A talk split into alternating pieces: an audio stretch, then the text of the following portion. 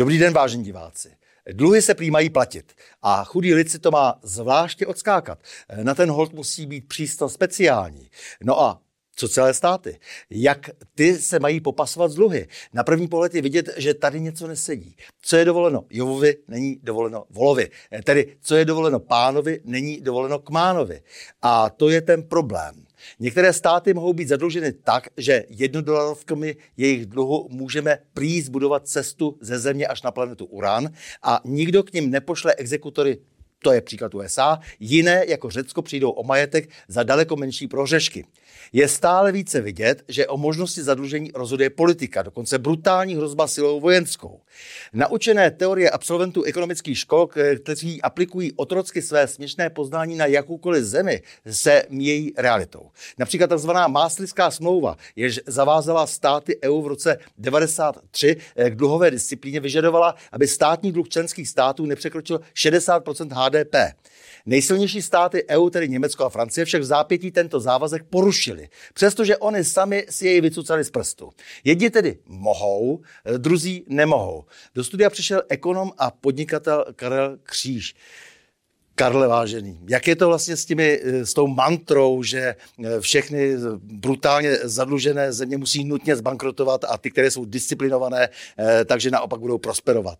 Ne, tak ono to určitě takhle není, protože když se podíváme na, na to, jak jsou uh, jednotlivé země zadluženy, tak vidíme, že často ty nejchudší nemají skoro žádné dluhy a ty nejbohatší mají největší dluhy. A to nejenom uh, absolutně, ale i relativně. Takže když se na to podívám, třeba tady tabulka, to je knihovna DAC CIA, no tak mezi deseti nejvíce zadluženými zeměmi, vzhledem k objemu jejich hrubého domácího produktu, jsou Singapur, Japonsko, eh, Spojené království, teda Velká Británie, Spojené státy, Španělsko, Itálie. Jo.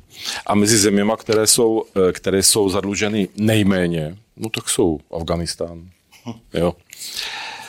Ehm, nebo Rusko, Alžírsko, Irák, Kongo, Jo. No a co Česká republika versus USA? No, tak Česká republika, ta je, v, pokud uh, bereme všechny země světa, kterých je něco málo přes 200, tak Spojené státy patří na desáté místo mezi nejzad, relativně nejzadluženějšími zeměmi. Absolutně jsou, samozřejmě, protože mají velkou ekonomiku, absolutně jsou nejzadluženější, daleko, daleko před ostatníma.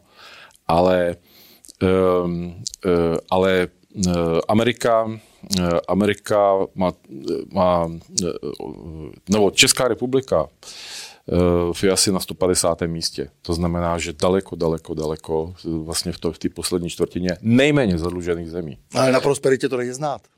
No, tak eh, ono to skoro vypadá, že to naopak. Kdo je málo zadlužený, tak je chudý. A kdo je hodně zadlužený, tak je bohatý. Jo. Tak samozřejmě nejde udělat z toho úplně jako přímou úměru, ale bohužel, eh, eh, nebo bohu dík, vidíme často, že to tak je. Jo. A když se podíváme na, na ty české dluhy státu, státu a porovnáme to s počtem obyvatel, tak u nás v České republice je to 300 tisíc na hlavu. Ve Spojených státech je to milion 600 tisíc.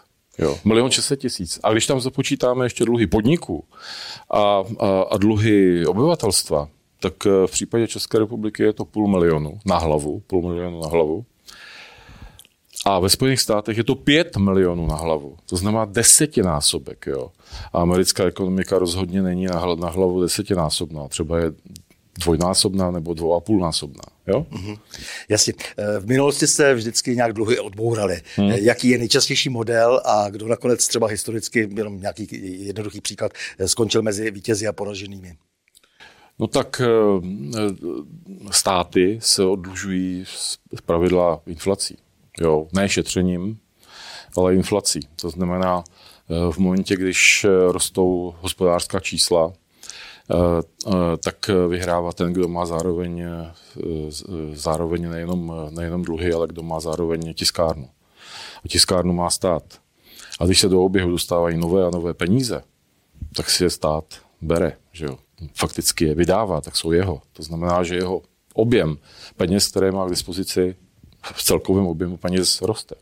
Typicky se to stává ve válkách. kdy státy potřebují hodně peněz tomu, aby se k tomu, aby, aby financovali armádu a další potřeby, no tak tisknou peníze, za ty si kupují zboží, které potřebují a ti, kteří spoří, tak samozřejmě, když pak přijdou na trh, tak zjistí, že mají e, poloviční hodnotu, protože mezi tím inflace poskočila o desítky procent.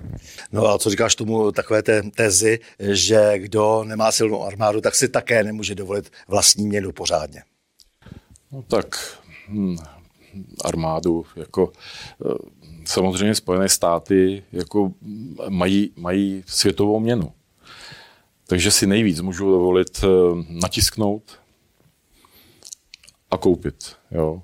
A do současné chvíle je to tak, že v mezinárodních eh, eh, kontraktech a v devizových rezervách všech států na světě je dolarů asi 58%. Ono to klesá, ale je to pořád hodně. Jo. Že pořád různé státy, včetně Ruska, Číny a tak dále, pořád mají obrovské množství dolarů eh, ve svých devizových rezervách. Tím pádem, eh, když Amerika ty peníze vytiskne, no tak si za ně může koupit z Ruska z Číny zboží, ale fakticky jako nic proti tomu nemusí dávat jenom tu tiskárnu. Takže vlastně americká, eh, americká ekonomika v tomto smyslu, nebo americká měna je těžko, těžko, těžko ehm, nebo těžko by se mohla dostat do nějaké větší krize. To by muselo znamenat, že by se dolar Eh, dostal pod, nějakou, pod nějaký tlak nedůvěry. A například teď se to momentálně i děje, protože eh, Spojené státy eh, spolu s Evropskou unii ukradli vlastně Rusku devizové, část devizových rezerv, asi 250 miliard dolarů. Samozřejmě pak se dívají ostatní státy, pro boha, tak já nevím, třeba Brazílie, pak nám řeknou, eh, vy se málo staráte, staráte o, o amazonské pralesy, tak vaše devizové rezervy se ruší. Jo. My si je prostě sebereme, nebo to udělají prostě z nějakého jiného důvodu. Jo. Eh, v obrovském množství devizových rezerv eh, vlastně mm, obrovským věřitelem, věřitelem Spojených států je Čína. A já si dovedu představit, já si dovedu představit, že jednoho dne, když budou mít Spojené státy budou mít problémy, tak řeknou, ten dluh neplatí. A k tomu si samozřejmě drží armádu. No jasně, oni se drží armádu, ale Čína tu armádu už má dneska taky, takže to už je docela nebezpečná situace. Ale jenom jak, no. si, jak si říkal, mluvil o tom eh, vlastně kradení v podstatě, protože to nic jiného není, než že se vykrádá nějaké devizové rezervy. Spojené státy kvůli tomu eh, vedou vysloveně války, teď oni vykrádají ty země, eh, které kam, kam přicházejí se, se svou demokracií a, a přicházejí napravit někoho, kdo jaksi, jaksi je v jejich očích, nebo kdo se pomluví mediálně do dostatečně, aby v jejich očích vypadal jako třeba diktátor. Jo, ale vždycky vykradou vlastně v podstatě tu zemi. No tak eh, Spojené státy a Čína se navzájem nemůžou napadnout. Jo? Takže tam, jako, myslím si, žádné nebezpečí nehrozí, stejně jako Spojené státy Rusko se nemůžou napadnout navzájem, protože to je, to je nemožné zkrátka. Jo? Ale, co, ale co můžou udělat? Můžou prohlásit svoje dluhy v druhé zemi za neplatné.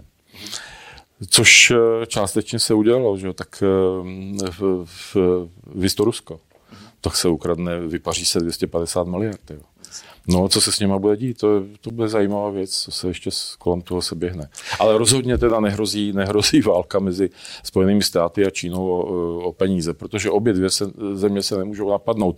Ale jako ten dluh by se, ano, Čína je věřitel, dovedu si představit za určitých okolností, že Spojené státy prohlásí, že ten dluh neexistuje. Jasně. Jo, co biliony dolarů. Biliony. Milí Karle, já ti moc děkuji za rozhovor a s vámi, vážení diváci, se těším na další setkání u cyklu O čem se mlčí.